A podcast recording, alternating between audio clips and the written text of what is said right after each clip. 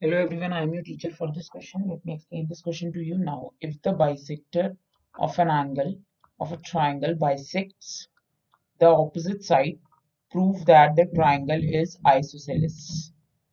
Let ABC be a triangle where AD is the bisector of angle A. मानते angle one equal to angle two है given है हमें कि AD is the bisector of angle A. हमें proof करना है to proof हमें ये करना है कि ए बी सी एक आइसोसेलेस ट्राइंगल आइसोसेलेस ट्राइंगल मतलब A B is equal to A C हमें प्रूफ करना है। Now according to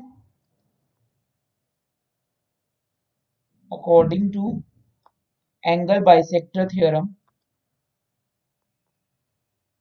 हम लिख सकते हैं according to angle bisector theorem हम लिख सकते हैं A B upon A C is equal to B D upon D C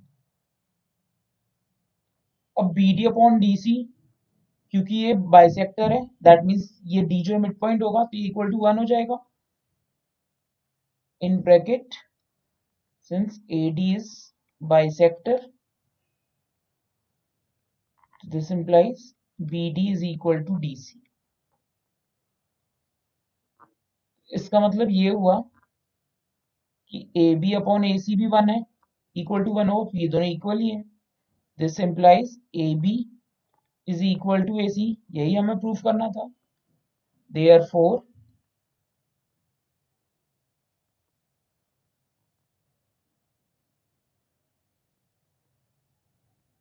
therefore triangle ABC is an isosceles triangle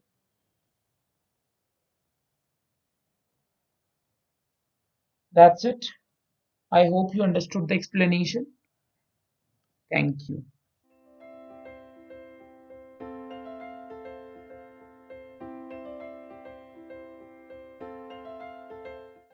This podcast is brought you by hub hopper and Shiksha Abhiyan अगर आपको ये podcast पसंद आया तो please like share और subscribe करें और video classes के लिए शिक्षा अभियान के यूट्यूब चैनल पर जाएँ।